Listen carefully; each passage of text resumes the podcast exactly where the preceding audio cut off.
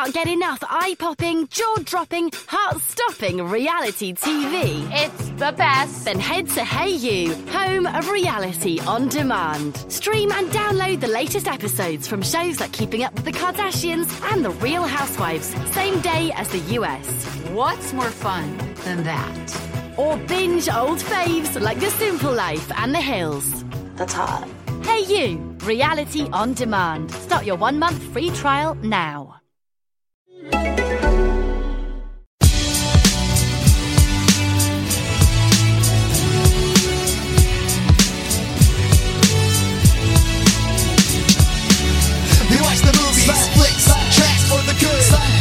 Slash film cast for the girls, boys, old, young, and we watch till the last of the credits is done. Hello, everyone, and welcome to the Slash Filmcast, the official podcast of SlashFilm.com. I'm David Chen, and with me are. Devindra Hardawar. Jeff Cannata. And Kristy Puchko. Welcome to the show, everyone. Find more episodes of this podcast at slashfilmcast.com. Email us at slashfilmcast at gmail.com. Today, we're going to be discussing some what we've been watching recently and then moving on into an in depth review of Steven Spielberg's newest film, Ready Player One, based on uh, the novel by Ernie Cline. A lot of discussion and debate about this one out there, so really looking forward to diving into this with you guys. Uh, but before we get to that, let's talk about what we've been watching. Kristy, you've been watching so many things. Let us know about a couple of them. So, part of the reason I've been away was I was at South by Southwest. And while I was there, I saw a ton of stuff. One of the things I was really excited to catch was part of their Festival Favorites umbrella, which means it's a film that debuted somewhere else, but they love. And I saw Won't You Be My Neighbor, which is Morgan Neville's documentary about Mr. Rogers, uh, of Mr. Rogers' neighborhood fame. And I was nervous about seeing it because, like, Mr. Rogers is someone that I have almost a perfect ignorance of what their li- his life was like outside of the show, and I kind of like that because Yeah. Mr. Rogers, yeah, he's just Good he's point. wonderful, and I, I remember when I read him like the biography of Humphrey Bogart, and I was like, oh, now I'm sad about Humphrey Bogart Yeah, you don't want to see any like footage of Mr. Rogers like going, being a jerk or something. yeah. yeah. So or even um, even like out of character at all, really. You know, Well, I mean, and that's kind of the thing that's amazing. The documentary is very much about how Mr. Rogers was not a character for him. He was like someone who uh, had a deep understanding of children and how children can feel scared and lonely, and how he wanted to speak to them and create a space for them using television. And it's really interesting because it addresses things like in the past several years, we've seen things about Mr. Rogers on the internet where, like, there was that whole theory he was actually like a Navy SEAL who killed a bunch of people and he has tattoos down his arms and that's why he wears the cardigan. Like, that was like a popular, like, conspiracy theory going around Mr. Rogers. And they address that. It's not true. Uh, they also address like who who he actually was, and and they talk about the think pieces that came out several years ago that basically were like millennials are entitled because of Mr. Rogers, which is such a weird statement to make because I did not realize Mr. Rogers was on television for 30 years, which means he was baby boomer boomers television too. Yeah. That's surreal to me. Like I, I can't wrap my head around how long he was on television in this like tiny little studio in Pittsburgh. It's it's insane. And like the movie though doesn't um it shows him as a person, but it doesn't like reveal stuff that's gonna be like devastating. You know, like people say like don't meet your heroes and stuff. It's not that kind of thing. Instead, it does reveal I think for me the most upsetting story was a story where he really failed a friend and gave a friend really bad advice and um, the friend talks about it instead of it being like oh oh look at what mr rogers did it's kind of like if mr rogers can screw up like that then you know we're all human and like like it's almost like you don't need to be so down on yourself for when you screw up the point is that mr rogers learned from this and that they they like fixed their friendship and they became really important to each other and it's just a really beautiful movie i cried through all of it. I did not know that apparently the Mr. Rogers theme song is like a huge emotional trigger for me where I just started weeping with joy as soon as the movie started. But um it was actually really beautiful. It's it's Morgan Neville not only telling you who he was and what the reason for Mr. Rogers' neighborhood was and what his purpose was, but saying like, okay, so Fred Rogers has died and now what? And it becomes this kind of gentle call of action we grew up with Mr. Rogers. We took in these lessons. And it also Mhm. reveals some things that I did not know about Mr. Rogers in that, like, that show tackled, like, the Bobby Kennedy assassination. It tackled segregation. It did things that, like, were totally revolutionary, but it was doing them in this quiet manner. of you know Mr. Rogers. It's it's just phenomenal. I think that if you grew up with his show, you'll 100% want to see this. And I just advise bringing tissues because I didn't, even though I had been warned. And um, I saw it at the Alamo Drafthouse, and uh, people who are familiar with the Alamo know that you can put up a card to like request food and drink. And I put up a request card that just said, "Please bring me napkins. I'm crying my face off." and they um, must have them too. yeah, Right. here. yeah, Well, they have napkins, right? Because Right, they do right. serve food, and I knew that. And I just, I was just like, I have failed myself, and I'm crying so intensely. And uh, the waiter brought me a full box of tissues. Yeah, that's Like it was really beautiful. And my favorite part of the movie might have been at, at the end is like the closing credits are rolling and everything's just beautiful, and you can hear people in the audience like softly whimpering. This big burly dude next to me who had not made a peep the entire movie leaned forward, quickly grabbed two of the tissues from my tissue box and put them to his face. Hmm. That's nice. Yeah. Was So, is there nice any way for us to see this now? Uh, It's coming out June 8th yeah. In June theaters. eighth is the release in date. Yeah. theaters. Mhm. Yeah. So it, it's coming and I highly recommend it because my fear with it, as I said, was that I was afraid it was going to make me think less of Mr. Rogers or it was going to somehow like take away from the shine of, of who he is to so many people. But no, Mar- Morgan Neville was really respectful. It paints him as a person and it has a purpose. It's not just like, here's some, it- it's just a very elegantly told story and it's done with such emotional intelligence. I really recommend it.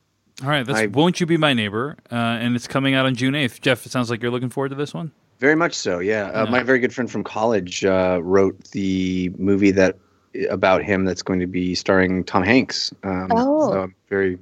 It's going to be. Uh, there's going to be a lot of Rogers coming soon. Mm, We nice. could, I could stand that. I'm happy Yeah. with that. And the other film I, I, I want to talk about out of South by Southwest for now is Unfriended Dark Web, which is a sequel to Unfriended. Did you guys see Unfriended? I did see Unfriended, the 2014 film uh, directed by Leo Gabriadze, um, which takes place. I think the entire thing takes place on a computer screen, right? The, It does, in film. fact. Yeah. Yes. I really liked Unfriended. I did not expect to when I saw it. I thought that the gimmick of it's going to be all on a computer screen was going to be really hokey, but I thought that that film had actually done a really good job of making something mundane like checking your email or putting on Spotify feel really menacing in a way that was interesting. And I thought the way that story developed and the twists and everything and the ultimately the political message of the film was all really interesting. And I ended up really liking Unfriended. And when I told people that, they were like, wait, seriously? And I was like, no, but I mean, watch Unfriended. It's pretty great. I was excited because when this came to South by Southwest, they were calling it like the untitled Blumhouse movie. And I was like, I mean, it seems like it's Unfriended too. And then at the midnight premiere, they were like, it's officially called Unfriended Dark Web. And I was really excited to be there for this like opening thing. 'cause I was like, oh, the first one was so cool. How are they going to make a sequel though? Because if you've seen the first one, it's hard to make a sequel. Uh, the answer is that they got a different filmmaker and he took the premise of here are friends in a chat room that are trapped because there's a villain threatening them and it's all still on a, a laptop screen. That's the only thing that's similar. Like genre wise, it's a very different horror sh- subgenre. It's tricky because I, I can't really explain too much about it without getting into heavy spoilers, so I'm not going to do that. Uh, I would recommend people go to Pajiba and look for my Unfriended Dark Web review because I do go into spoilers in that because I feel like there are some things that people should know about the movie if they are particularly sensitive to certain things. I was really disappointed. This was a movie I was super looking forward to because I thought the first one was so inventive and fun. And this one takes the format and then dives into a genre that is not my speed. Uh, it's much more nihilistic than the first film. And frustratingly, it's PG 13 Mm. but the violence is is much grimmer. It's not fun for me. I think that uh, I think that the director uh, Stephen Susco, who is a screenwriter most known for like I think he did Gr- The Grudge and Grudge Two, if I'm remembering correctly. Yeah, he uses imagery that I don't think he understands how it impacts specifically female audience members. Um, I think he's just like this is scary and creepy and doesn't understand uh, the kind of cultural undercurrent that it might have on some of the audience. And like about 10 minutes in, I was like, oh, that's what this is going to be. And it just wasn't fun. I'm not into nihilistic horror, and I was just kind of bummed out because there are some interesting performances in it. Betty Gabriel from Get Out is in it. Uh, and I was super excited. And uh, she was in like a couple of movies at South by. It, it just didn't capture the fun and ingenuity of the first one, and I thought that was a bummer. Yeah, the first one was a, a big hit. Uh, it made $65 million at the box office um, worldwide, domestic 32, which doesn't sound like that much, but a lot of those uh, these indie films are made for like a few million dollars. It might even be less than that, the budget of the first film. Uh, yeah, like the budget uh, listed on Box Office Mojo is like one million dollars, but it was a very divisive movie as well. It got a C Cinema score, and I'm looking at Unfriended on Amazon right now, and 42 percent of customer reviews uh, out of like 930 customer reviews are one star. So That's I, interesting. yeah, I, I think uh, you know I, I watched Unfriended. I liked the concept of a movie that took place all on one screen, and there were some really interesting ideas. So what I really enjoyed about it is like it made uh, Skype lag into a terrifying thing. Like you know how Yeah. sometimes you're like talking to someone on video Skype and then the, their face freezes, and it's like. Uh, in when you're watching Unfriended, you don't know if your Skype is freaking out or if their face is actually frozen because of some demon curse or whatever, and that's that's interesting. Uh, but ultimately, I, I did not like the first film. I mean, I thought it was the, the actors were all they weren't playing, playing particularly likable or relatable characters, and um, I thought it, it didn't really succeed at the performance level. So I'm a little bummed to hear that Unfriended Dark Web does not fix any of those problems, and in fact, sounds like it exacerbates them. I feel Um, like the next one should be about haunted podcasts. You know, just like you walking down the street and you, you get to an ad or something, and like, yeah, it's uh, it's all spooky. Well, That's that was the sort next of Book of Henry. Oh yeah, Have you guys seen Book of Henry? Kristy, I you seen Book- have. Yeah, I've I've Yeah. uh, I've I kind of want to see it because it sounds so insane. No, But- I know it sounds like fun, insane. I'm gonna tell you to read my review on Pajiba because, like, I understand. It's like you're like, mm, but if it's this crazy, I should see it. But it's like Right. not fun crazy. It's just like I just I kept turning to the person next to me when I saw it and was like, "What are we doing here? yeah. What are we doing with our lives?" It is a movie that's so bad that lost the guy Star Wars, right? So Yeah. And Basically. rightly so. People were mad at me when I was like, like when I published my review, I said something like, uh, "Star Wars fans, I'd be a little worried." All I said, and they were like, "How dare you?" And I was like, Yeah. "Look, this movie is so." completely some of us were worried from the start. Okay, I like that you're like Devindra. You're like, I was first wave worried. Let's be clear. He was worried before it was cool. Come on, guys. Yeah. Let's not. Let's okay. Look, let's not. Uh, we we don't know that that's what lost him Star Wars, but chronologically, that is what happened. Hell.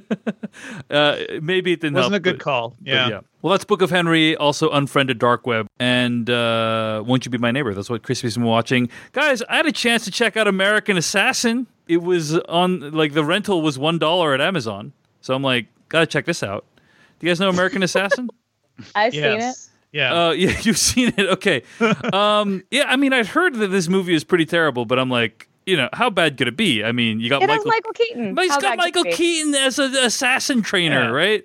How bad could this movie possibly be? Turns out the answer is pretty terrible. Before you go on, can I tell you a, a funny story about this? Okay, go ahead. Okay. I think it what was the name of the Tom Cruise movie that we reviewed where he was a pilot. American. Uh, Made. Oh, American That Made. was a movie. Made. Yeah. Okay. So the week that we uh, recorded that that review, I had to go see that movie in in theaters. I didn't I didn't go to a screening. I went to uh, my local multiplex, and I uh, asked the person for the the uh, the, the American Made, and they clearly gave me the wrong ticket. They gave me an in, the wrong ticket Uh huh. and I went into American Assassin instead because it was playing at the same place. That's and- their fault. You and this is this is where you guys all get to laugh and make fun of me for not watching trailers and not knowing anything because I watched a full 10 minutes of this movie before realizing that I was in the wrong film. I kept waiting for Tom Cruise to show up. The movie starts with this horrific Horrific. gunning Yeah. down on, on the beach. Yeah. And I was Horrific like, scene. Wow, yeah. this is. I don't know anything about this Tom Cruise movie, but this seems pretty intense for, for what this is headed toward. Uh, yeah. So I literally watched the first like 15 minutes of this movie and then walked out and went, um, I think you gave me the wrong.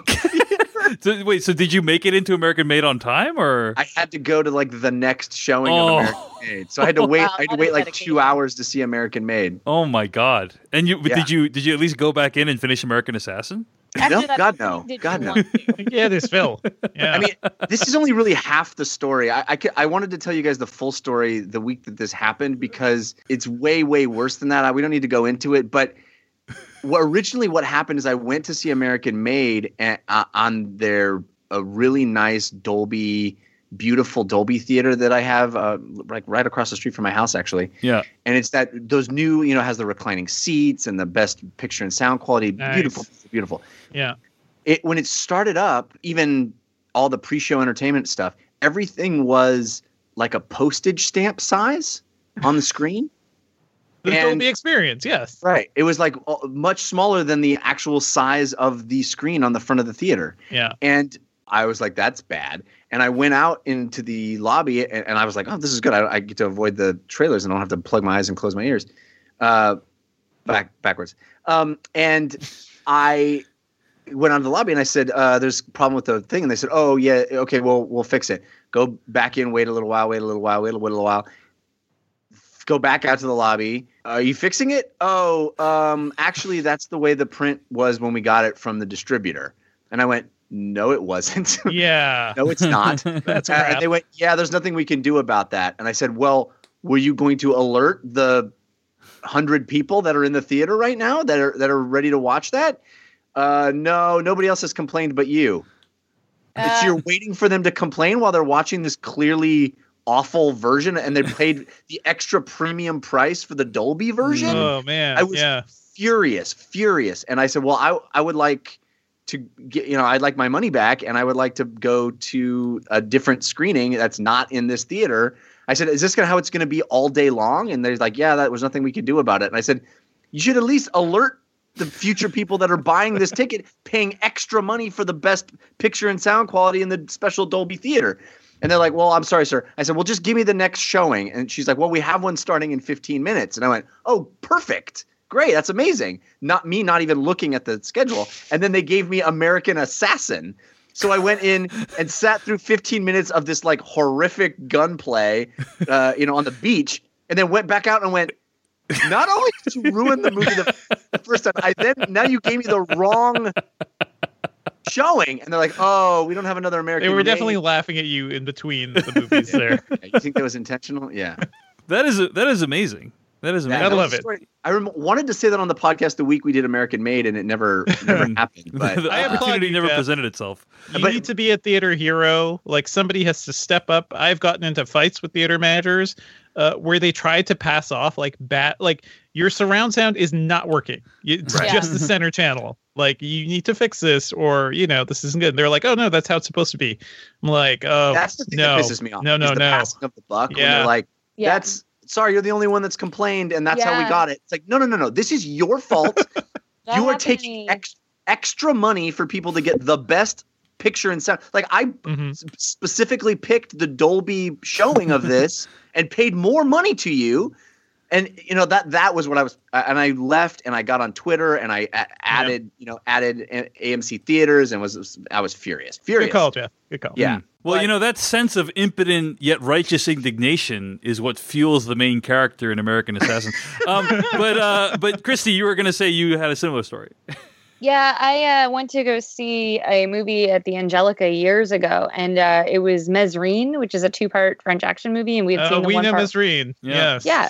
And I was really excited, but it was a hideous print. It was a very dirty print. Like I worked in post production at the time. Like I know what a dirty print looks like. Mhm. There's dirt and there's you know grit and hair and and we we really enjoyed the movie. But afterwards, I went out to the manager. My friends were like all using the bathroom or whatever, and I was like, hey, I would just want to tell somebody that the print is dirty. I was not like asking for anything. I just thought they should know. Yeah. It's this is like a shameful print to show. And so um, I had to wait like 15 minutes because at that point, like they kept telling me they were getting somebody. And at that point, I felt like I've been here long enough. I'm I'm standing my ground and whatever. And now my friends are all back and they're like, "What are we waiting around for?" And I was like, "Oh," and like I just wanted it to be like, "Hey, you should know this print needs to be cleaned. And also, I can tell you places that'll clean it overnight because that is literally part of my job. Instead, the manager took so long that by the time he got there, my friends were all around me. So he, I think, thought we were trying to like start a problem. And he immediately was like super defensive with me and like antagonistic and said that if it was really such a problem, why didn't anyone else complain? And I was like, well, maybe because it took you 15 minutes to get down here. And like, he was really hostile with me. And I just kind of got embarrassed because I thought we were here with our friends. I don't want to put like a damper on the night. So I tried to just kind of back out. Yeah, it was, it was not a good situation. And my husband was so furious that, that this guy basically called me a liar. Like that's Mhm, effectively what he was doing. That uh, he was like, we're never going back there. And I have actually not been to, I think that was 2009 Yeah, Oh, wow. it's not like a I've not theater. been back to the Angelika. It's not a good theater, but it was also just like that was really unnecessary. Like I guess he assumed I was going to demand my money back or something, but I really was just trying to be like, you know, you're charging people to see this print. There, people are excited to see it. It should be like a good quality, Mhm. and it's it just needed cleaned. It wasn't scratched. Like it was just very rude. Well, I, I, Um, I think yeah. really the takeaway from from all these stories is not all heroes wear capes, guys. yeah And, exactly. But I mean, like I worked at a theater too, so like I Yeah. have sympathy for that. Me but it's too. like there's that that's not the way to behave. Like when Mhm. someone comes to you with that, you know, that kind of like I don't know, yeah. like I don't know, that Well, frustrates me. Uh, you know, I, I remember if you guys look back, uh, I, I remember I said I wanted to do a, uh slash film court where I was the plaintiff, and that was what that was back at that time. But I had almost completely forgotten about that episode. So really, Dave, you sitting through American Assassin now actually had a point. Mm. Yeah. So congratulations for that. Oh, So what did you think of the movie? well, speaking of not all heroes wearing capes, that reminds me of the main character in American Assassin, Mitch Rapp, who also doesn't wear a cape, but he is the hero of the film. Uh, minor plot spoilers for American Assassin, but where did, when did you exit the film? The the opening of this film is Mitch Rapp proposes to his girlfriend before she's brutally gunned down by terrorists. It's right? and it's shot like on a cell phone, a faux cell phone. Uh, so it's it's like they're Mm, no, it wasn't. But uh, it was. Wasn't it was. It? was all done in one long continuous shot. That was that was something. But it wasn't there shot was like, like a, a. wasn't there like a cell phone moment thing? there was a like, cell in the phone moment, but it wasn't. It wasn't shot on a cell phone. Um, or does it, it wasn't made to look like she, he he shot the proposal on a cell phone. And then we're like um, in the cell phone, and then it starts shooting. I don't know. Whatever. It it was. It's very horrific. It, it, you're on a beach, and everyone is murdered. There's Uh, literally a shot through the hole in her chest, isn't there? Don't I remember that correctly? Uh, like that, it go the shot goes through the hole in her. Chest? no, that you can see through. Like I Yeah, feel yeah, like yeah. in my memory, yeah. It, it, yeah, it is a brutal murder uh, that she experiences. The whole scene is brutal. I mean, Yeah. uh, it's horrific, and it, you kind of feel like you're inside that experience, and he's freaking out because his fiance just got killed, and It's also if you want to explain the concept of fridging to anyone, you can literally show them that opening. It's like this is a Uh. female character who only exists to give the male feelings. We Hmm. all we learn about her is that she is pretty and sweet and they're going to get married and then she is horrifically murdered so he can have a plot. Yeah, it's pretty bad. So, so Jeff, what it. was your reaction after that? Were you like, "Hey, I want to stick around to see what happens with this guy"? no, I think the moment he, the moment he woke up, like he wakes up after that, right? Yes, that's right. He the moment he woke up, and I went, "That's not Tom Cruise," and this feels like our main character. um, all, all of those things are true. Yeah, and I so so essentially what happens shortly after that is he infiltrates the terrorist cell. Uh, that was responsible for the murder of his fiance. Like it's 18 months later, and he infiltrates the terrorist cell. He accomplishes something that no one in the CIA is able to accomplish, and he does it by apparently just working out on his own and studying, you know, terrorist uh, lore, right? So that he can kind of w- walk the walk and talk the talk. Nobody in the CIA ever thought to do those. no. Nope. no, Nobody they reads. never they never did think to do that. And then so then the CIA desperately wants to recruit him, of course, even though he is incredibly emotionally unstable and unpredictable and often disobeys orders. So it, it really feels like a dumb person's idea of what counterterrorism is. It was directed by Michael Cuesta. Uh, by, written by S- Stephen Schiff and Michael Finch. Michael Cuesta, a very talented guy. Uh, Yeah. He's directed lots of episodes of Homeland, uh, which also has encountered issues with its depiction of the Middle East. Uh, but How, my question is, how did Michael Keaton get himself wrapped up in this mess? he's he's uh, he plays like the uh, assassin trainer in in the film. Yeah, but like it seems so beneath him. Uh, yeah, the guy I that seems very choosy about he what he was in gets Need for involved in. Speed. He's been he was in, yeah he was in Need for Speed. Yeah, He was in great thing. five minutes of Need for Speed. I have a random fun fact about Michael Keaton. He Oh. worked on Mr. Rogers' Neighborhood. oh, Oh Just man, so you know. But He's yeah, in the it's movie great. for like half a second. oh yeah, he was, wasn't he one of the uh, He was on postmen or something? Oh, crew. No, he was Oh. he was just crew. He worked he like grew up in Pittsburgh and that's where they shot it. I- mean, Yeah. it's bizarre. He just won. Uh, he was a producer on Birdman and an actor, obviously the main actor in Birdman. He it was just won Best Picture. So yeah, it is. Uh, it is an odd series of decisions. One of speaking of odd decisions, um, I think uh, this movie like basically has. An, so the main character's name is is Mitch Rapp. This movie basically has an older version of Mitch, like an older assassin, played by Taylor Kitsch. But in my opinion, they look almost identical. That that's just like a like a bad move from a casting perspective is like you don't want people to be like confused about who they're looking at. But maybe that's just because of my face blindness. Kristy, what did you Dave. think of American Your face Assassin? blinded. There's no I such have a thing as too much hunk, Dave. Yeah, no, true, true enough. Well, actually, I have a theory about this because there's like a line in that movie that you may remember where like ta- so it's like that Taylor was like basically that guy several years ago. Right, he- it's like the same character, and they look the Right, same. but that's exactly it. So my favorite part is that he says to Michael Keaton, like, "Who's the new me?" And I was like, "Oh my god, the guy in this movie who is the hero is clearly meant to be the Taylor Kitsch in like Hollywood. We're like, he's going to be the next big thing." You're like, "Oh no, Taylor Kitsch to John Mar- Mars, and now he's mad." like, Isn't that isn't that the dude from One Direction? Isn't it? No, am I crazy? I don't. I, have don't no think so. idea. No, I don't. My my One Direction knowledge is spotty at best. Dylan crazy? O'Brien, I think is what you're referring to, right? I don't know. Like Dylan O'Brien has been in things where it's like they kept being like, "Oh, he's going to be the next whatever," like Maze Runner, and um, there was something else. I feel like maybe I'm getting confused with another he's boy. In, he's in um, um, Dunkirk, right?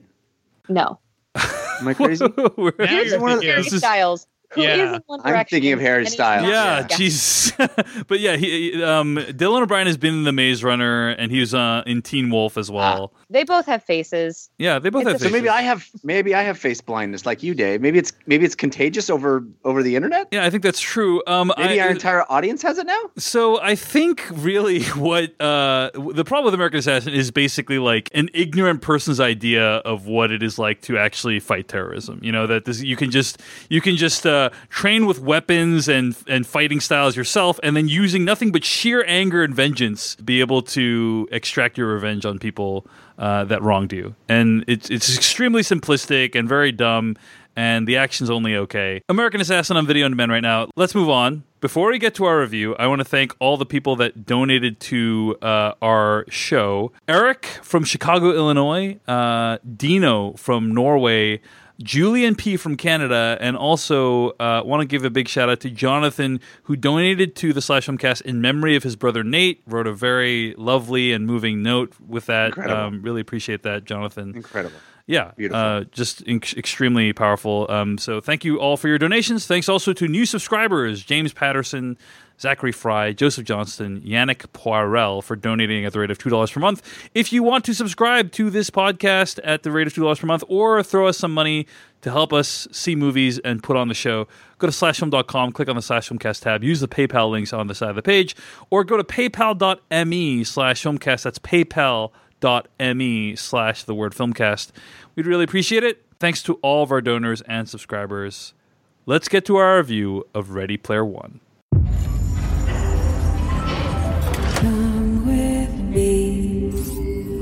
This is the Oasis. It's a place where the limits of reality are your own imagination. People come to the Oasis for all the things they can do, but they stay because of all the things they can be. I'm here talking to all of you now because our future's being threatened. I just came here to escape. But I found something much bigger than myself. I found my friends. What up, Z? I found love. And now, people have lost their lives. No, no, no, no, no, no, no. This is war. We're in control of the future. Find him. Welcome to the rebellion, Wade. That was from the trailer of Ready Player One, the newest film by director Steven Spielberg. I'm going to read the plot summary from IMDb. When the creator of a virtual reality world called the Oasis dies, he releases a video in which he challenges all Oasis users to find his Easter egg, which will give the finder his fortune. Devindra Hardawar, you just saw this movie, right? You, you just came I- I straight did. from the theater, Fresh- like a, fresh a- out of the oven. couple hours ago. You were there watching this movie. Yeah. Um, so curious, yeah. As as you're as you're leaving the theater, what was your impression of this film? You know, complicated. Uh, I think I mostly had fun with this movie, and that was surprising to me because this was a film I was absolutely dreading. I've talked about it here on the show. Uh, I hate the book. I think the book is like an example of everything wrong with geek culture right now. Um, but I was surprised that the movie, like uh, Zak Penn and uh, Ernest Cline, like uh, together. Um, I don't know if Ernest Cline helped much with this screenplay, but Zak Penn, you know, has written, I think, what some of the X Men movies and a couple other things. Um, but they've refashioned the story of the book into something that's less obsessed with 80s pop culture and something that's obsessed with pop culture in general. And I think that was a big shift that just made it a lot more interesting uh, as a film. You know, I kind of enjoyed it as a ride through pop culture. Uh, it reminds me of Who Saved Roger Rabbit in many ways, even more so than something like Wreck It Ralph. Like, there's just so much going on here. There's so much pop culture. Uh, I was, my mind was reeling at like how much trouble just like getting the rights to all this stuff took. Um, but it's also the set pieces are well done because I'm not sure Spielberg can make a bad action movie. That's the thing. Like some of these set pieces, they're entirely CG, uh, but they're staged so well. They feel so exciting, even when the stakes are kind of we we don't know what's up because this is all virtual and nobody's actually going to get killed here. They still feel really exciting and interesting, and I appreciated all of that. We're definitely going to talk about this in spoilers. And there's one sequence that I think is genius. Hmm. That is worth seeing this movie in the theater for. And this movie is two and a half hours long, but this one sequence it's like 15 minutes long. I think it's it's it's totally worth it. I, I- I have this really terrible Um, yeah. feeling that this one Yeah. sequence that you loved is is going to be my least favorite sequence from the film. I'm Well, so I- I know. excited. I, I know you, Dave. I know you and your love of fun things. Um, so I, I know how you probably feel about that already. But you know that sort of thing was good. Like there are great little moments in this movie. I don't think it connects as a whole, mainly because uh, the the lead, like Wade Wade Watts, is not an interesting guy. He is every you know white dude protagonist we've had in Spielberg esque films uh, for so long and he feels like that. Like I just never felt connected to this guy. Uh, didn't feel really interested in what he was doing at all. Um, and surprisingly, I don't think this movie does a good job of building up this world. This is like a dystopian Mhm. world where the everything is so shitty, and uh, you know people go into VR because things are so shitty. And really, the only shittiness we see is like the trailer park at the beginning. It's weirdly self-contained. And yeah, I, I saw this movie yeah. with my wife, and she was saying, "Yeah, the world building was really bad because you see the stacks at the Mhm. beginning of the film, and you're like, oh my gosh, like this is like Mega. City from like Judge Dredd or whatever. It's like Yeah, everyone's yeah. all stacked up on each other. Then, like later on in the film, you find out that." No, that's just the, the poor side of town. Like every everything Yeah. else is kind of normal. Like Well, everything. I mean, the, the, even the we see a little bit of the city later on. It it doesn't look great. It still looks run down. But I would have appreciated like a wider scope just to see like how you know how how is the world faring? What is happening right now? Why is everybody so obsessed with pop culture? Uh, I think this movie on a meta level tries to reconcile with like our addiction to it, but it doesn't doesn't really do much. I don't know. Like, uh, we'll talk some of, about some of this in spoilers. I think it does more than the book, at least. Like, I think Spielberg and Zak Penn they salvaged what they could and made an entertaining film that's definitely worth watching in theaters because there's a lot of great big screen stuff happening here. But as a fulfilling movie, I, I don't think it's quite that. Jeff Cannata, so curious what you think of this film because it seems like something that might be up your alley, right? Oh, because of all the pop culture references and you know. Well, all- not only that, I'm a huge proponent of VR. Right. And I have Right, right. long long been saying and rooting for this movie because I've been saying that if Ready Player One is uh, a big pop culture hit and phenomenon, if it, if it's this mainstream hit, it really could move the needle on the tech. It could get more people excited about the potential for for VR as a technology, which I am, am a huge fan of and and really am rooting for. And I, you know, VR is doing fine, but I think this kind of thing is the kind of thing that could really give it a shot in the arm. So I've been rooting for this. like Devindra, I did not enjoy this book. Um, I read it when it was when it was out. You know, it just come out and everybody was talking about it. It was like everybody had to read it. I have explained this many many times over Twitter in the last few days. I thought the ideas of the book were really fun. Mhm. This concept of the Oasis, this concept of how VR works, and this idea of a vast, infinite virtual world where literally every universe from every piece of fiction has been recreated. That's a really fun idea, and it's a and it's a really cool concept, and all of the little uh, nitty gritty about how VR works and the history of how it, all that stuff that you find out in the book that the movie really doesn't have time for. All of those ideas, I think, are really fun. But I found the prose to be so weak, and more than that, the relationships in the book to be absolutely uh, just bad. Yeah. Um, Yeah. and and so I did not enjoy the book. I, I I do not like it. But I was hopeful that this is one of those rare instances where the film would be better than the book. You don't get that very often, but there are times.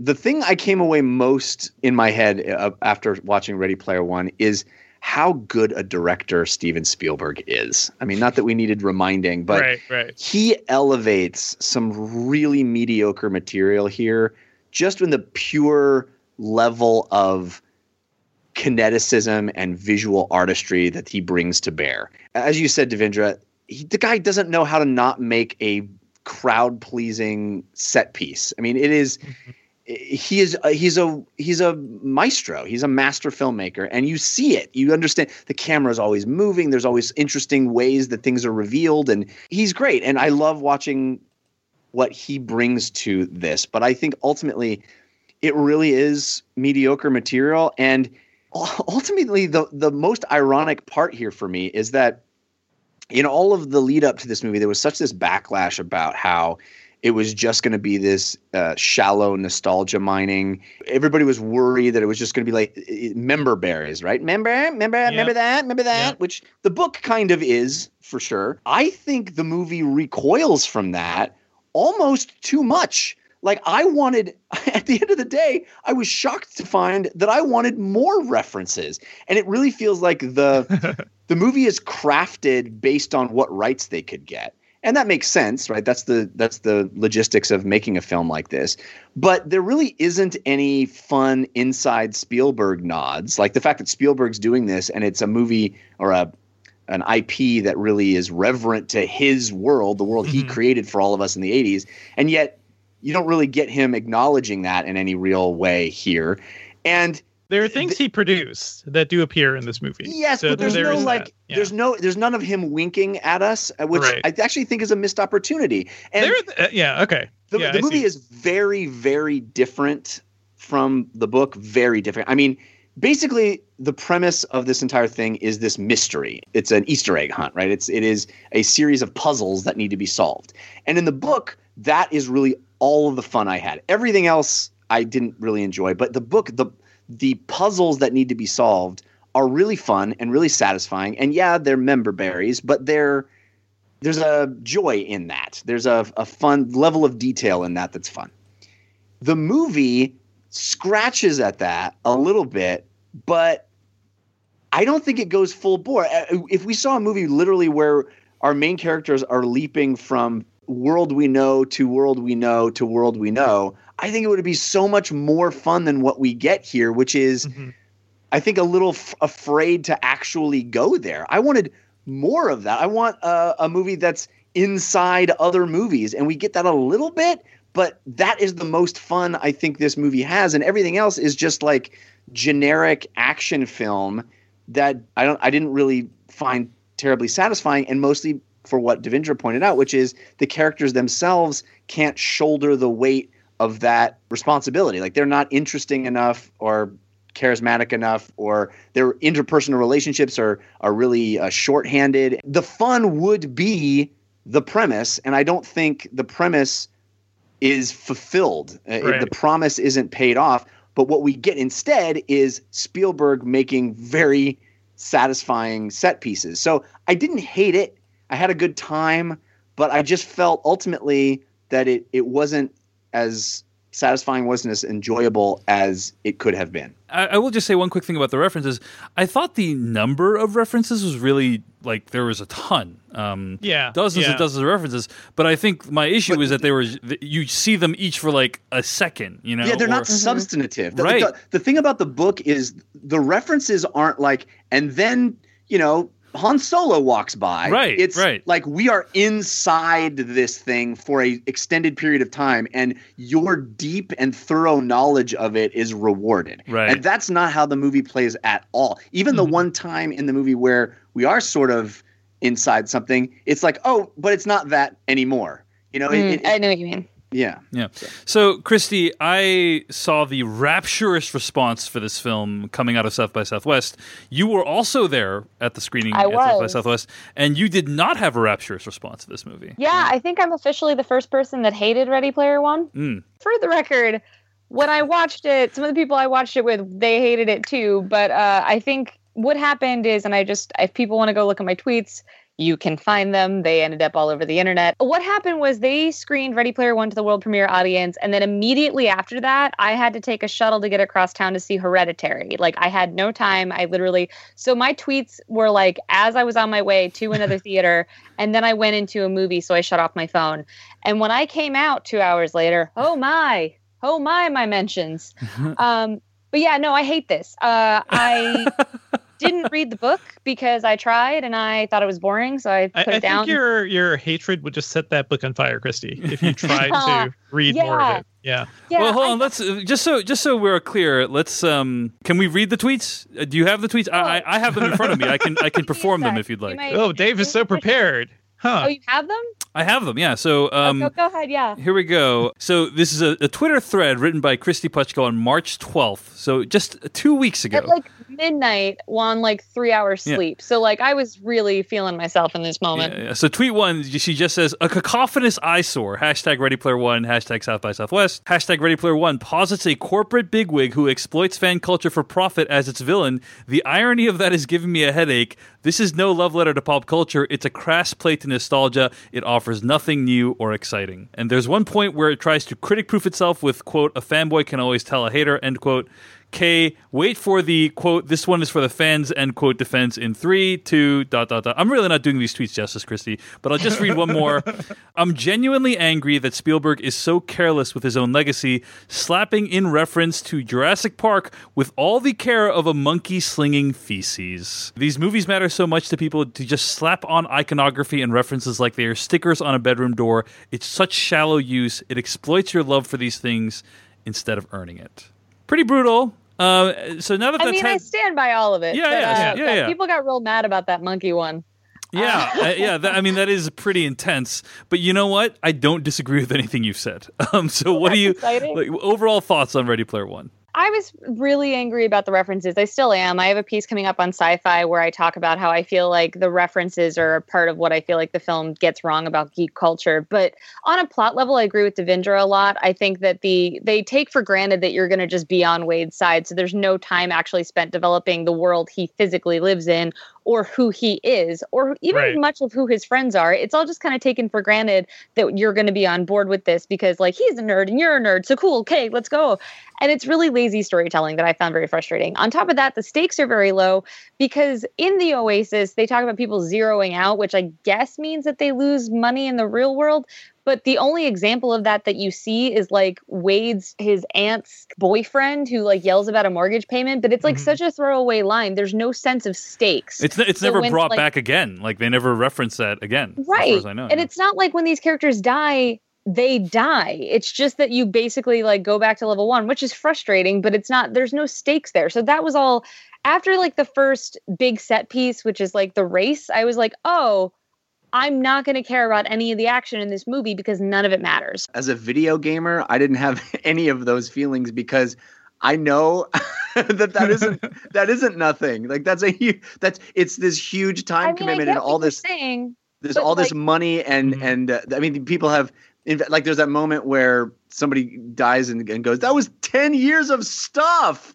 That's yeah, a very I different get it. thing. It's not people actually dying. The stakes are so much lower. Right. So it's just I, I it's a very superficial level of stakes. So I was not engaged in that level and that was very frustrating. But the geek culture stuff, I mean, I did not read the book, so I'm kind of relieved to hear that the book is that they've they've tried to correct some stuff because Yeah, the book is embarrassing. Like the well, I way mean, the it handles pop culture. is Yeah. super upsetting to me because, Yeah. like, okay, I I tend to subscribe that there are a bunch of different ways you can be a fan, and my big thing is just like fan however you want, as long as you're not like being crappy to other people about it. Right. I don't like this competitive sense of fandom, and that is all what this movie is about. It's the idea that there's one right way to be a fan, and it's this Willy Wonka scenario where you have to prove that you're worthy of these Easter eggs and that all like puts me on edge and I find that all really annoying. But then the references, it just adds to it in a way that I find so insulting. Cause like as we pointed out, these are not like actual characters. It's not like you're gonna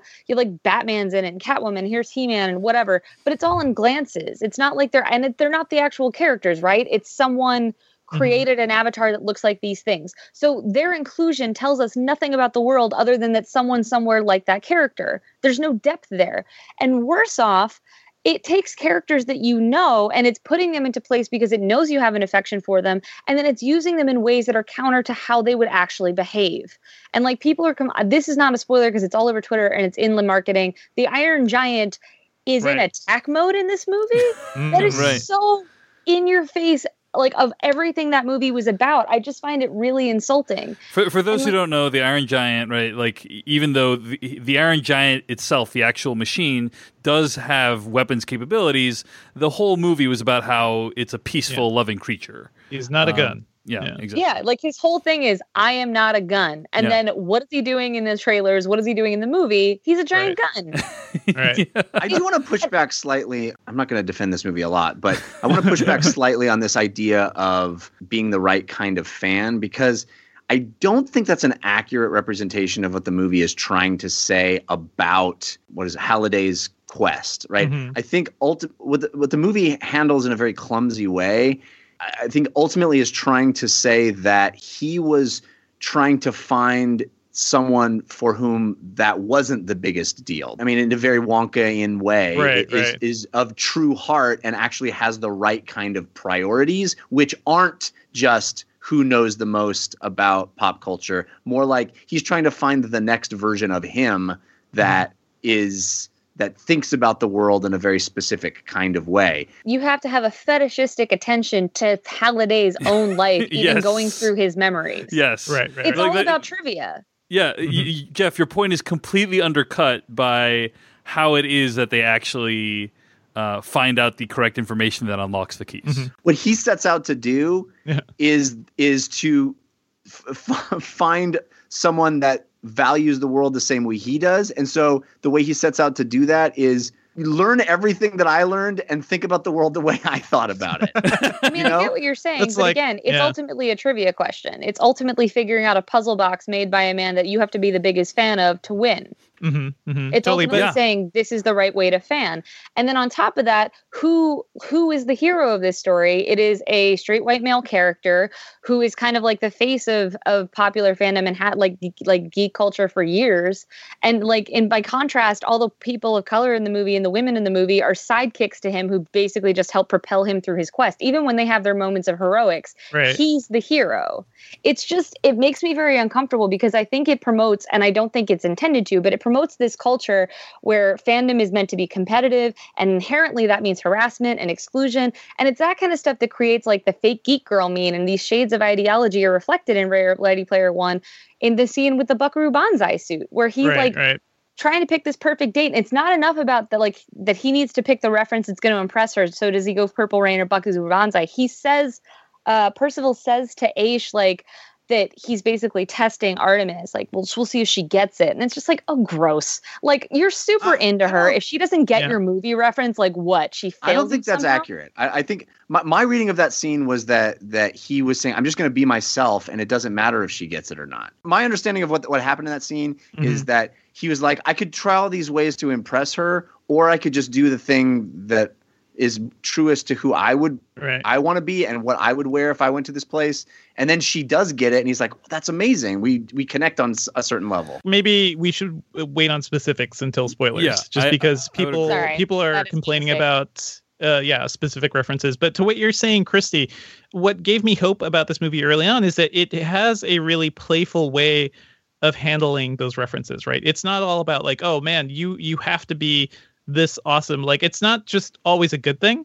Like i think the movie is very playful in like how absurd it is. Like there's an early thing like oh man you could climb you know a mountain with batman or Mhm. something. Like it's all it's knowingly silly at times but yeah the script i don't think is good enough to balance the wisdom right that it's really trying to say. I don't think it really captures that and that's really what we needed to make this property i don't know genuinely great. I think what Kristy is also pointing out is something that uh, I I read more about also in this article at Vox.com entitled "The Ready Player One Backlash Explained," which is essentially that like this movie, if it was made and released uh, five or eight years ago, I think we'd be having a much different pers- perspective on it. Because in the post GamerGate world uh, where there has been a lot of gatekeeping about who's like a true nerd and who's a true video gamer and stuff. It just is unfortunate that this movie arrives in a, like a very complicated and messy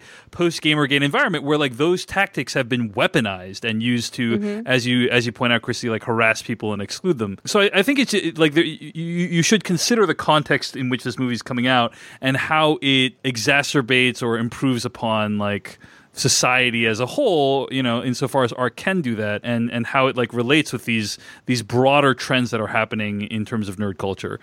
Uh, so uh, we we really need to dive into spoilers soon. I'll just say a couple brief thoughts on the movie, which is that I basically agree with Kristy. I think this movie's pretty bad, and uh, I, I will say that visually, I, I agree with you guys that I, I think visually it really is pretty innovative and uh, Yeah. pretty spectacular looking. It it does feel like it advances the technology that was laid forth so convincingly and culturally relevantly in Avatar. Yes. Like Yeah. it really does feel like there's some good performance capture. there's a really interesting distinction that that I, I find fascinating about this movie, which is every time we've ever seen this technology in films, it's been to convince us that this thing was a live action element that Right, right. that it was it was another thing in the real world and it's so interesting to have it be acknowledged as being a digital element in as it is a digital element in the movie and to be able to use it and not try to force us to think it's real Mm-hmm. allows them an interesting leeway that you don't criticize the effects in this at least i found myself not criticizing the effects in the same way i might in a movie where it's like you know they're trying to play this off as being uh, something that actually happened and was recorded by a camera Right, right. I, I the really interesting thing here too is like it's kind of the flip side of Avatar in a way. Like it's at times like we start to see humans and these digital characters together in the same scene, and it was so seamless that I didn't even notice. Like that that was a point where it's like, oh man, we are we are in uncharted territory here. but they're not Like, trying to get Yeah. photorealism you know they're not even Yeah. attempting it and and i think there's a there's a freedom there visually the movie really is great in, in, in many ways that there are a lot of innovative set pieces and you know steven spielberg's 71 years old he just made the post which is probably as far away from this movie in terms of theme or look as you could possibly get and I just you gotta admire someone who at that age is still putting points on the board. Really like get- Seriously, you yeah. know, attempting something hugely ambitious from a visual and from a production standpoint, and and very frequently succeeding. Um, so Mm-hmm. uh, just like from, from a spectacle perspective and from seeing like seeing it in the theater, I think it, it is worth it. Mm-hmm. Uh, but nothing else about this film works for me. You guys have already pointed out that the characters are really thin. Kristy agreed with you that it is kind of like a weird and mildly uncomfortable situation. That like, oh hey, all of his like sidekicks are minority characters, but the thing is. None of these characters are really well developed, including the lead. So it's not Yeah. like I, I didn't feel particularly slighted that there was an Asian, uh, the couple Asian dudes that that were his sidekicks. Is like well, it's not like the lead gets this like incredibly rich backstory or even They're all ciphers. Yeah, they're all ciphers. They're all Yeah. ciphers. So, so you know, I mean, I, I, he is the There's lead. plenty He of is the bad hero. writing to go around. I agree with that. he is the lead. He is the hero, right? But but at the same time, it's it's not like oh he was extremely well thought out and everyone else was terrible. I'm not trying to suggest that it's like a bad thing that the hero is like a straight white male. I don't want that to be misinterpreted. And I'm not saying that you are. I'm just I think that the problem is that like by it's the conjunction of that with the competition that suggests that not only is there a right way to fan, but uh, that people like this own that right way to Right, fan. right. I think if this movie were made five years ago, we wouldn't have this conversation because it was just kind of accepted that fanboy culture was, you know, it was assumed that it was dominantly like predominantly straight white men, and that's fine. And like now we're seeing that no, fandom culture is belongs to a broader group of people, and it's just frustrating to see in this movie. And yes, I agree that all the all the parts are thin, but like you know that it's like they're just they're treated as like you know just the sidekicks that show up just in the nick of time, and it, it's just frustrating. I feel like Mhm.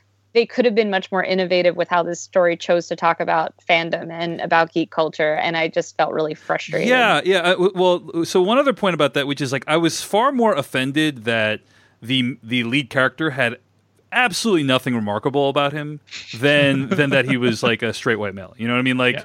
like yeah, that. yeah, yeah. I'm that- not like offended that he's a straight white male. Yeah. I'm Right, right. saying that I feel like that adds context to the geek discussion. Totally, totally, Mm-hmm. uh, totally agreed. And yeah, you bring up something else that's really disappointing about the film, which is that I feel like it just didn't have that much to say about how we use avatars, about techno- like the the No, technology message right. is like incredibly simplistic and very moralizing. You know what I mean? Like it just Yeah. it just didn't feel like it had that much interesting to say about about this really visually rich world that it had created. It, it had something extremely simple and boring to say. So I, I was very disappointed on that front as well. In my opinion, the the central mystery of this film, like how he gets these keys, does not work at all. Um, I think that I think Yeah, that really, yeah. ideally, you are presented with details of this character's life, Halliday's life, right? The guy who leaves the, the keys behind, and then like you as the viewer can help the the protagonist like putting the pieces into place with the protagonist, and that just is not what happens in this movie. I mean, it just is like completely random ass facts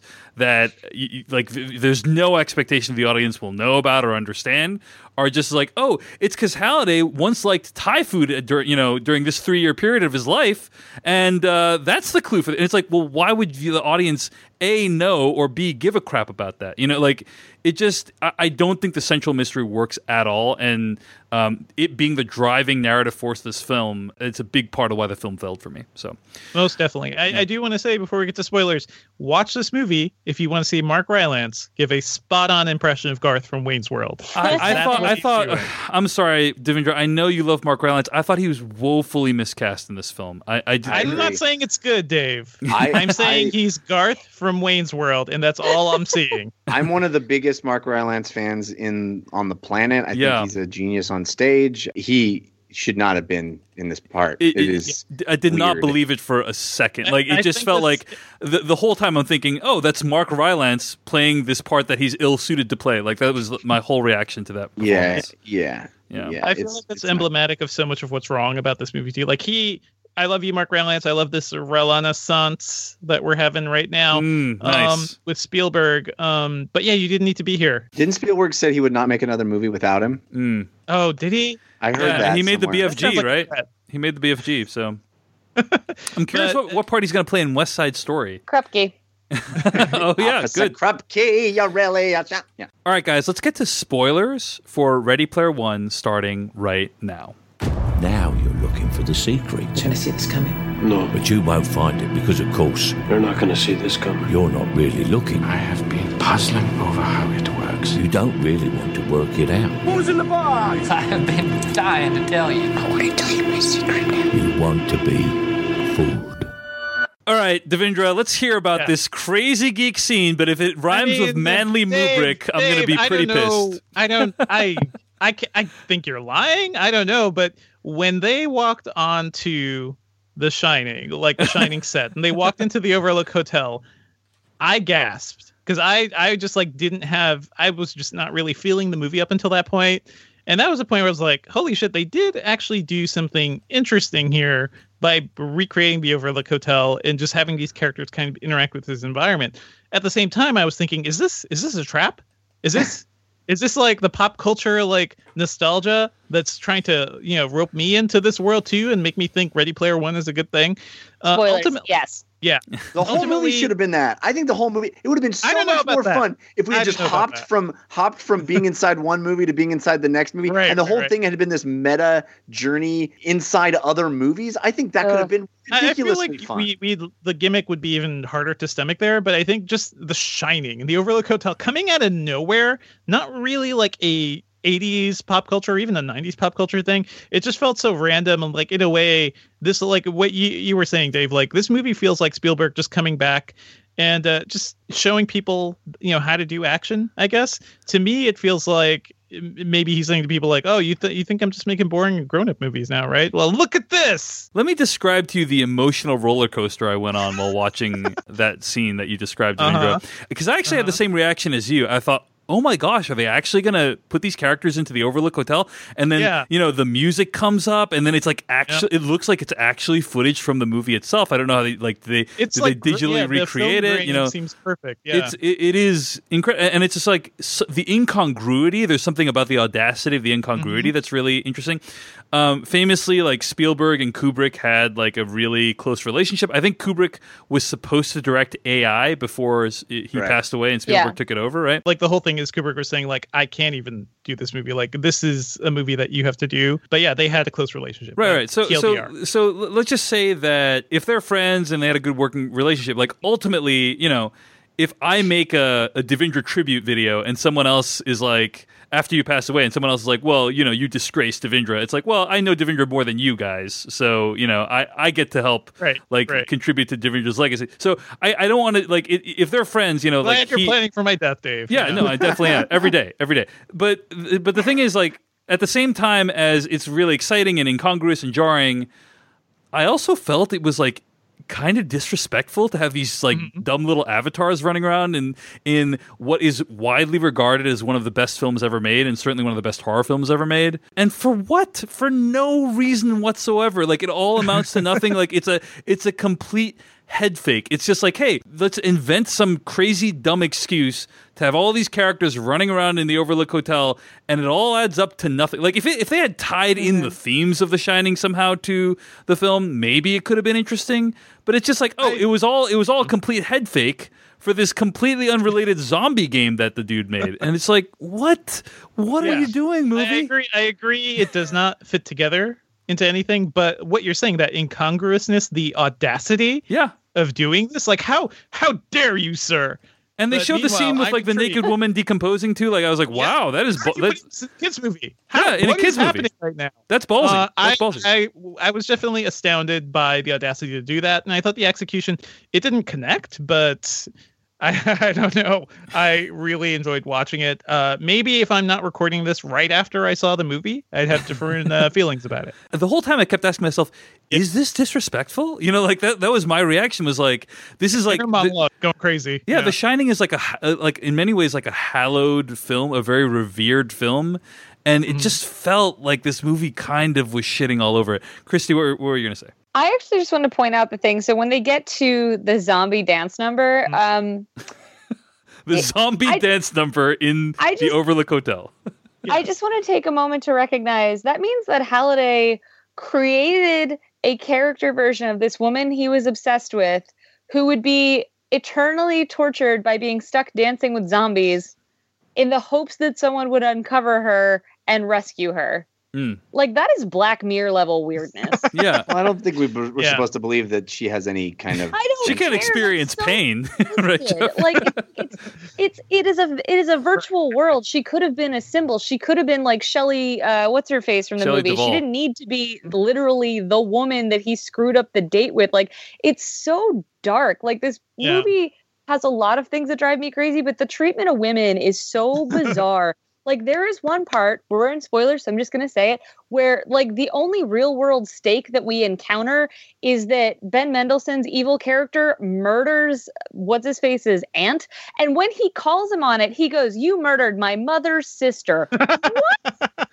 Yeah, you're you're forgetting that in the scene immediately after she dies, he experiences absolutely zero emotional reaction to it. Very, very. Like, little. She blows I- I up felt and then he's the right off to random his next people- adventure. You know, like no acknowledgement of it whatsoever. I felt more for the random people who just happened to be living in that stack. Like a bunch of people died for that. Yeah, yeah. You know, let's not forget that. his mother's sister. It is just like when they said mother's sister, this groan escaped my throat at the world premiere of that movie, where I was just like, "What are we doing here?" Yeah. I, And- I, I, it I thought it was like almost an intentional laugh line. It could be a reference to something, guys, because that's what this movie is. So I don't know. It, it I could be a whole thing. Yeah. If it is, I am curious. Please tell me on Twitter if my mother's sister is supposed to I'm be a sure. reference to something. Please don't be a jerk about it. Speaking of like relationships, even the like the key romantic relationship uh, between uh, Halliday and Ogden Morrow's wife. He liked her, and she married this other. She married Simon Pegg's character, and But it all it's so bizarre, Devindra. It all takes place off screen. Like Yeah. they, Yeah. they have Like, a we never physical meet her. Yeah, they have a physical machine that can show you flashbacks. Mm-hmm. And they don't show any of that stuff, and it's just like it's this movie well, is the like excuse the excuse for that I think is valid. Like that could be Eh. you know too painful for that character, but there are other ways to deal with this. Yeah, and there are other other ways ways- to tell us like what's going on. flashbacks. Like it, it, it just is a bizarre narrative decision to not Mm-hmm. show any of that. It's like the only exposure you have to this woman who is a major character and a major like plot device, I guess. Right, Is right. this uh tiny photo you see on the wall of uh Tye Sheridan's uh van thingy, you know, like in, in this newspaper article. And we see Right. her in the Overlook Hotel Yeah, no, that's on the wall. I'm also bothered by just the pure logistics of the tech. You know, like uh, uh, we we see this omnidirectional treadmill thing, but Right. yet in the in the context of the virtual world, they're leaping and twisting and diving, and then later on, at the very very end, they have these harnesses attached to them, Right. which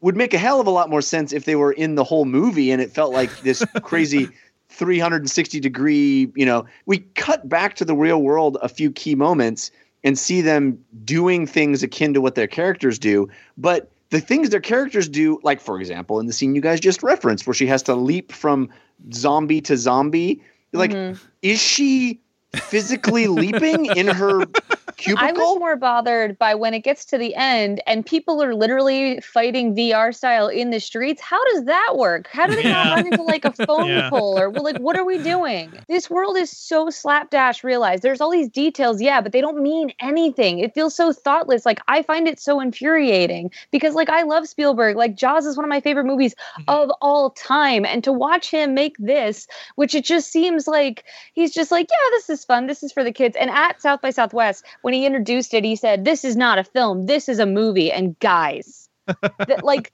what that means is so gross like as if because it's not like the post i guess we're not supposed to regard it with any kind of seriousness or any Yeah. kind of criticism. And that's what i'm saying about the line I, I called out in my tweet about like you know a, a, like a gamer can always smell a hater. I'm like oh gross. Like the idea that like we're supposed to think ben mendelsohn is a bad guy because he's basically like a fake geek boy as opposed to because he murders people. Like it seems like the focus is because he doesn't know john hughes trivia when it's like all right he just murdered murdered your mother's sister. Can we maybe focus on that a little bit? Well, bit? I don't think I, I, I, I'm with you up to a point, Kristy, and then you keep going, and I feel like I have to say something, which is like that's not why we don't like Ben Mendelsohn. I think there is a fundamental.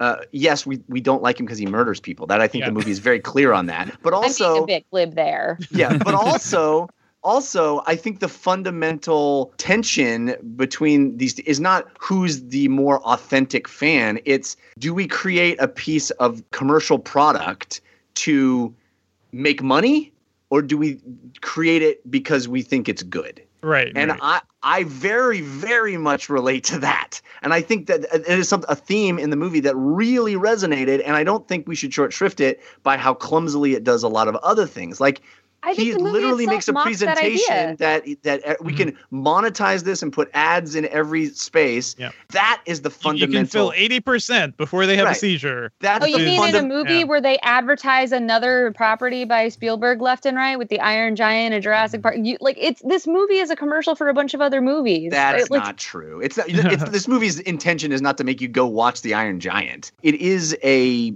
uh, crass in a different way, right? It is it is mining that nostalgia to make you feel good about this movie because you have already watched those, but it's not an advertisement for those movies in any stretch. Well, of the. I, I think I think the truth is mm-hmm. probably somewhere in between what you guys are saying, which is yeah, you're right, Jeff. It does exploit these for for the nostalgia, but I do think there is something called synergy that the uh, corporate suits probably are uh, hoping for as well. You know, like I, I Yeah. do think there is some notion of like, oh hey, the Iron Giant thing looks cool. I wonder what that is. Like I, I, I, don't, don't think, think that's any of- outside the realm of possibility. I would be shocked if that's the motivator. I think more likely what's happened is all, rather than these being advertisements that some company would pay for, they rather had to actually pay a lot of money to get those properties in their movie. There are some, I'm sure, that were that came along kit and caboodle, right, with the same production company, but I, I would guess more likely it's not, hey, synergy. It's more like, hey, we got to pay you because we want to use your IP.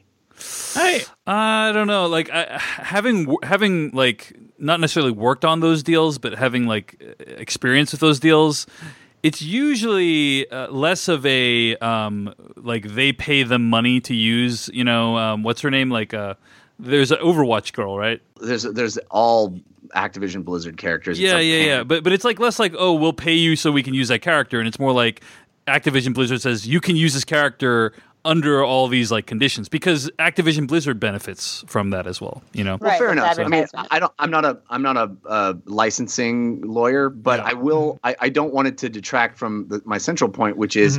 I do think there's some merit to the central tension of the movie between somebody who wants to create a piece of art for art's sake and somebody who wants to create a piece of art to sell it to people. And you may think that the movie is doing the thing that it it, it sets up as being evil, and that's a fair criticism. Right. Right. But I Which- think the the fact that the movie makes that villain that kind of person is a valid villainous caricature. Fair, Right? fair I- enough. Sure. I wish we spent more time kind of building up that tension, though, right? Because it's really broadly done. Like Parzival likes the Oasis. Oasis. He just wants the key, and it's uh, you know, the uh, the lady friend whose name Artemis, who is like the rebel or the member of the resistance and trying to stop this big corporation and everything.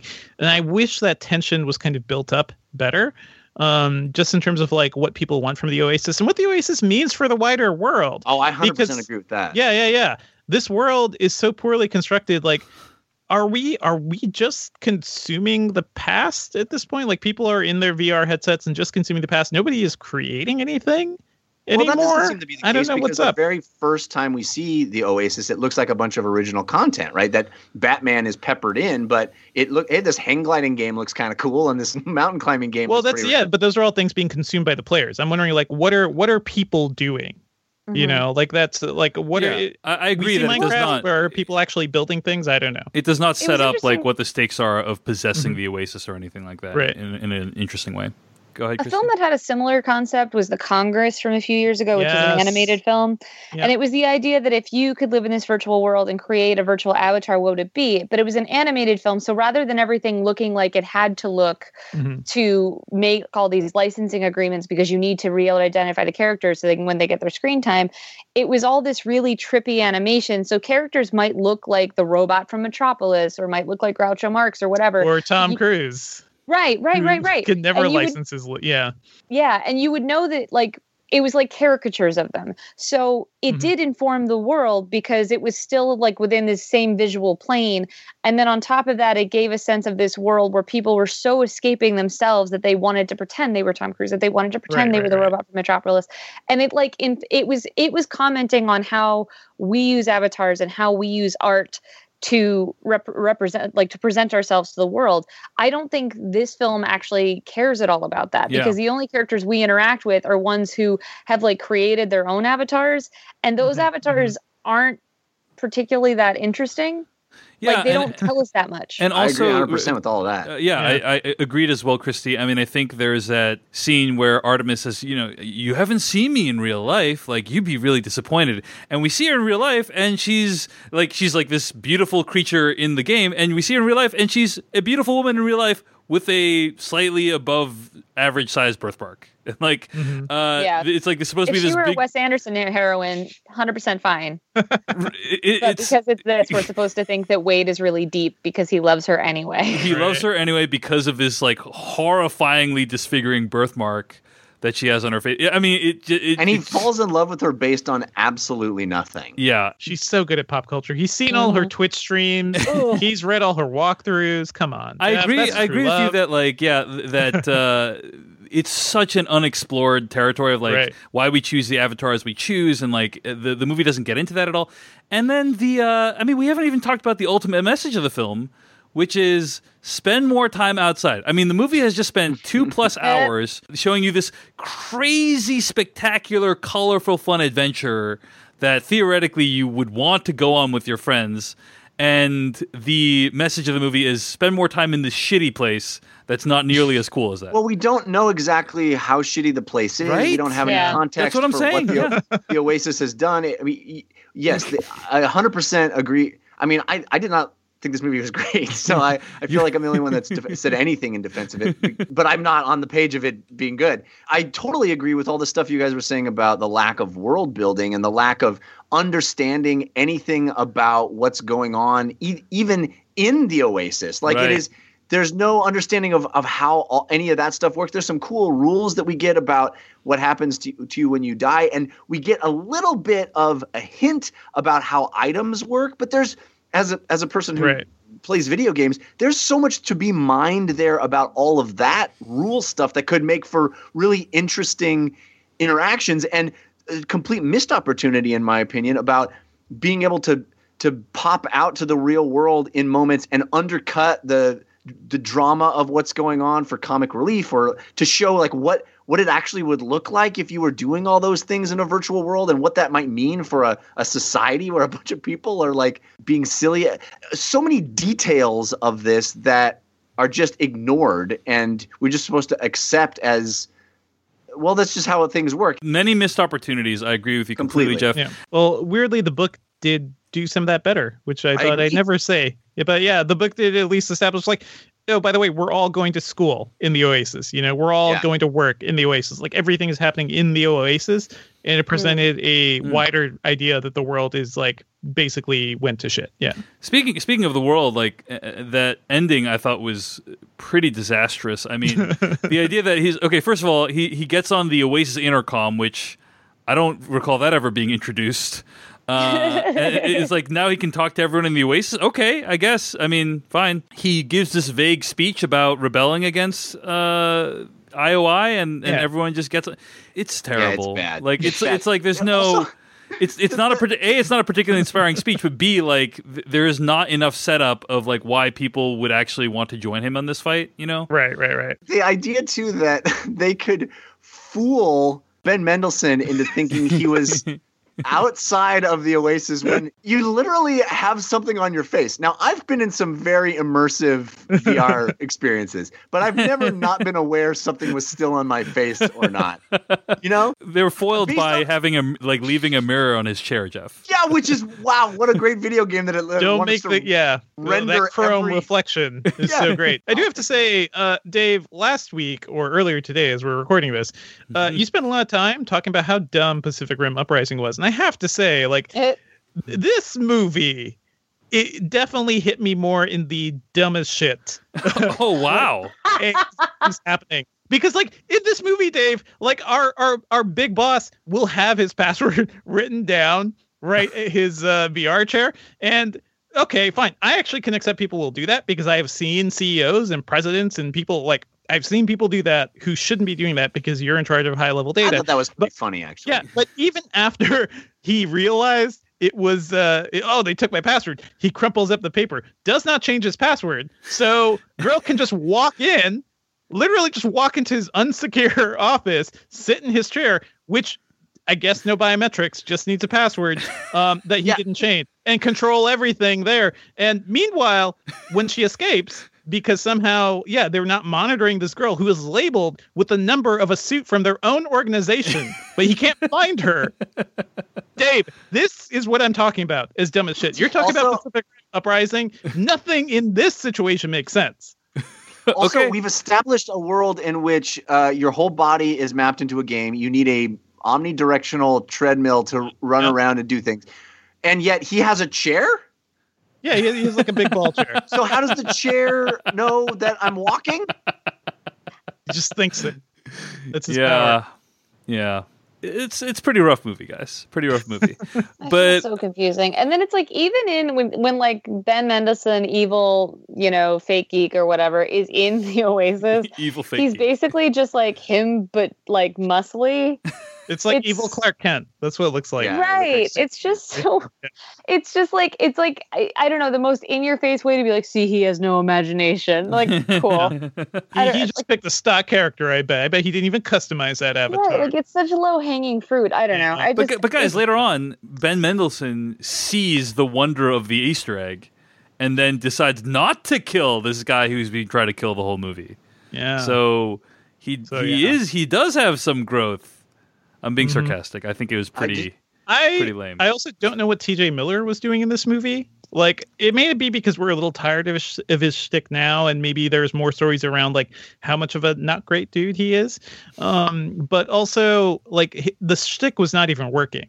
Like whatever Yeah. the banter he was creating for this, like I, I, did, liked it. I thought that was fine. I It thought he just- was fine. I think tonally it was completely left field uh, of what the film was doing and even then like i think they could make it fit better but it felt like improv where spielberg will like gave him a timer it's just like do your thing and like we're not even going to work to fit it in or something I'm- I'm, I guarantee you all that was scripted. But did anybody else notice that Tye Sheridan looks like a really young Steven Spielberg?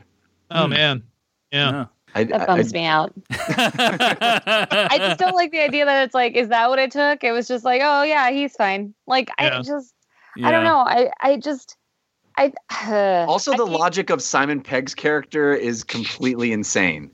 yes. like he he spends all day pretending to be the custodian. Like he literally logs into the game. It's been ten years, and people, or what, four years, or whatever it is, and people people come in there. You think theoretically. People came in there hundreds and hundreds of times, right? And now nobody comes in there, but he still every day puts on the VR goggles and pretends, sits and waits for people to come in, or or does he get some sort of notice? Like he gets a uh, an alert on his phone Yeah, when sure. someone logs in. He's like, "Oh fuck, sorry guys, I gotta, I'm sorry, I gotta leave this wife dinner dead? right now." Maybe that's like that's now that's how he spends his time. It, there's a lot of weird, sad, tragic Uh, nonsense. I just wish that this had had endeavored to say something interesting about fan culture, but I feel like it's dealing with fan culture and like geek culture on a very surface level. Yeah. And feels like that's good enough. And I mean, I'm sure that there are people who are going to have a fun time with it. I feel like if you like the book, you might like this.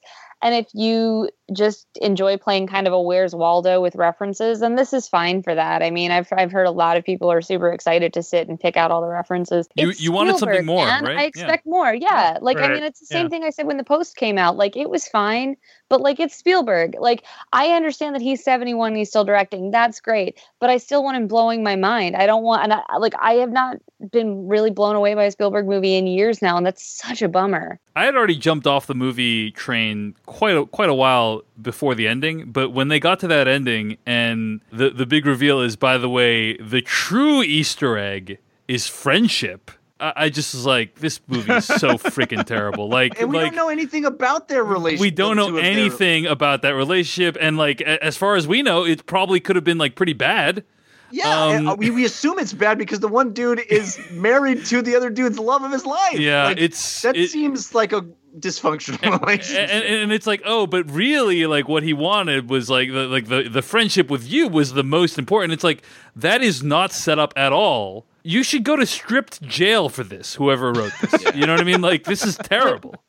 Anyway okay. And and also the we can't I can't not say the the thing which is um the last time we see Halliday we he asks him he says you you're not just a you're not just a recording or something? Like you're more than just a, a avatar like what what what the fuck are we supposed to think is that's about? Are you It's like really an AI dead? construct or something? But it's like You're that's a really really dead, dumb yes. way to do it. Yeah. But He's like a scanned consciousness of Halliday. Was my is my Mhm, yeah, interpretation. Yeah. We're going full Black Mirror. Yeah. Yeah. by the way, if you know anything about how game design works, one guy made the biggest VR game in the history of everything, and also had time to pioneer downloading his consciousness into a video game. Yes. This Gotcha. his final thing. Yeah. Shout Gotcha. out, by the way, to Hannah John-Kamen in this movie, who plays F'Nale Zandor. Every time he said F'Nale, I'm like, what? What are you saying? What's her name? Finale? No, it's F'Nale. F'Nale Zandor. That Hmm. is a good character name. I actually enjoyed. Uh, she's from Killjoys, and she's been in a bunch of like uh, TV shows and some films. Um, that She's in Black Mirror. We, actually. yeah, she's in Can Black I- Mirror. That character did absolutely nothing, but I thought she brought a lot of presence to that nothing role. Can I tell you how much I hated the group of characters that we become familiar with that are just sitting around uh, working on the problems for the evil corporation, but have become this like jolly group of people Yeah. working on the problem? Like Yeah. every time we checked in on them, I hated them. And at one point, they start rooting for our heroes, who is Yeah, effectively going to make them, yeah, unemployed. Yeah. Hmm. Very confused. Why did you hate them so much, Jeff? Oh, they're like faux dialogue about figuring things out and how it was all staged. It just it it was the most hokey. And then we always for some reason they always shot the one guy directly straight on the camera when he would be like, he failed. He he got it. or that that one character that was like in a in a sweater vest that was like Right. always shot straight onto the camera. Oh man. Yeah, I feel like they should have cast Andrew Daly in that crowd, like just to lead that group, because that's what Eh. it felt like. It felt like a support group, or like a user group from like Review or something like that. I Hmm. don't know. Well, I think we have completely dismantled this movie, and I still had fun with it. Like I despite still had fun all with that. it too. Yeah, I had some fun with it, and, and I gotta say there were there were I walked out of the screening uh, next to a couple of guys who were just a buzz about how Right. much they loved it, Yeah. and they they walked up and were getting their parking validated, and the guy goes, "How was it?" and, and the guy goes, "Best Spielberg movie ever." Oh wow. Kristy, like, That is li- the th- doesn't stuff like hearing stuff like that, Yeah. like you know, Kristy, you and I probably thought this movie had almost no redeeming qualities, right? Yeah, I, it's I like- hate it. I never want to watch it or think about it again. Nor I, and it's just like you hear people say they love it, and it's like, uh, am I taking crazy pills? okay, I'm mystified that people love it, but like I'm glad for them. I mean, like honestly, I like if you love this, cool. I I, I don't. I like you know that's kind of the whole thing about movies. We're all bringing our own stuff to it, and if someone watched this and got to you know experience joy and stuff out of it, great. That's awesome. Uh, I just I don't get it. You're, Yeah. I mean, you guys Yeah. can take solace in the fact that by its very nature, it is utterly disposable film. Yeah. Yeah. You'll forget it as soon as you leave the theater. Shout out to the guy sitting next to me who would s- stick his hand up and point at the screen at every single reference to. I'm like, Ah. yeah, that's the movie guy. Just, just stop. you see what's happening. One of my favorite, and I've told Devindra this story before, but once uh, I went to go see Finding Neverland once, and the man who was sitting immediately in front of my husband and I explained the wife to his movie the entire time at full volume. Explain, Explain the movie to his wife. You I mean? explained the movie to his wife. Guys, it's almost uh, it's 1.30 in the morning here. Um, I just like the idea. He's like, "Hey, movie, she doesn't Movie. understand me. Take my wife. Yeah, take we my have wife. this No, but we have this horrible um, relationship movie. Do you understand what, what I'm going through every night? I come home.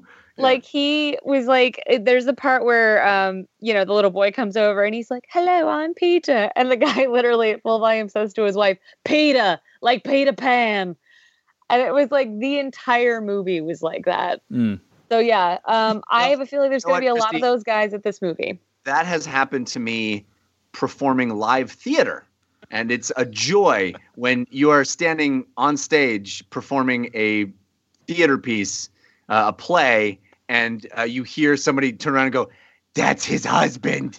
That's the one. That's she doesn't understand what he's saying, or whatever." you my know? mother loves the theater jeff i don't know what to tell you All right, guys. I think we should wrap it up.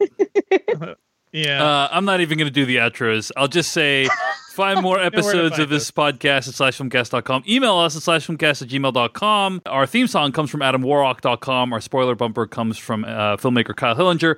Next week, we'll be reviewing A Quiet Place. A Quiet Place. Just like that. Just like that. Yeah, that, something like that would get you killed in that movie, Jeff. I know. Don't or that. was that Kristy or Jeff that coughed? It was me. It was Okay, me. And I've seen a quiet Perfect place. time. I Yeah, know. I know time. how Yeah, dangerous yeah. it is. Uh, I will not be here. I will be in the French Riviera, probably uh, sunbathing nude.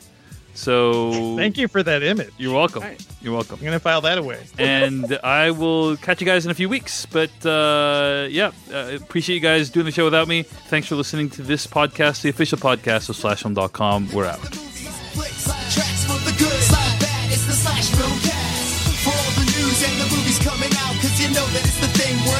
All the news